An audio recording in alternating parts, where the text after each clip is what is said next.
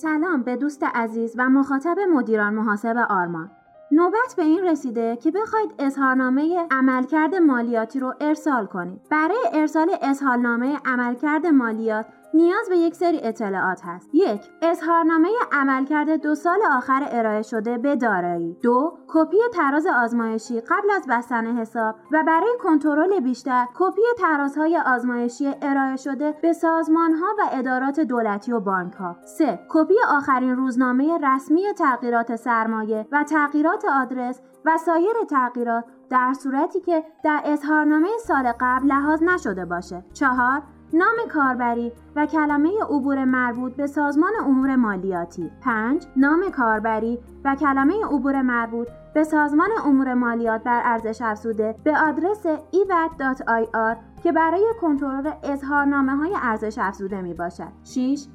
نام کاربری و کلمه عبور مربوط به سازمان تامین اجتماعی به آدرس samt.tamin.ir برای کنترل لیست های بیمه و حقوق. در ادامه لازمه بگیم اگه مورد اول اظهارنامه عملکرد سال قبل می باشد رو همراهتون نیست و یا برای اولین باره که می خواهید اظهارنامه مالیاتی بفرستید و اظهارنامه سال قبل رو ندارید مدارک زیر هم نیاز میشه. یک کپی اساسنامه آگهی تأسیس دو کپی روزنامه های رسمی 3. تراز آزمایشی در سطح کل، معین و تفصیل تایید شده سال قبل که باید مهر امضا شده باشه. 4. کپی سند اختتامیه تایید شده سال قبل که همچنین باید مهر و امضا شده باشه. در آخر پیشنهاد می‌کنم اگه تا به حال اظهارنامه عملکرد مالیاتی ارسال نکردید یا تجربه کافی از این موضوع ندارید حتما از آموزش صفر تا صد ارسال اظهارنامه مالیاتی در سایت مدیران محاسب آرمان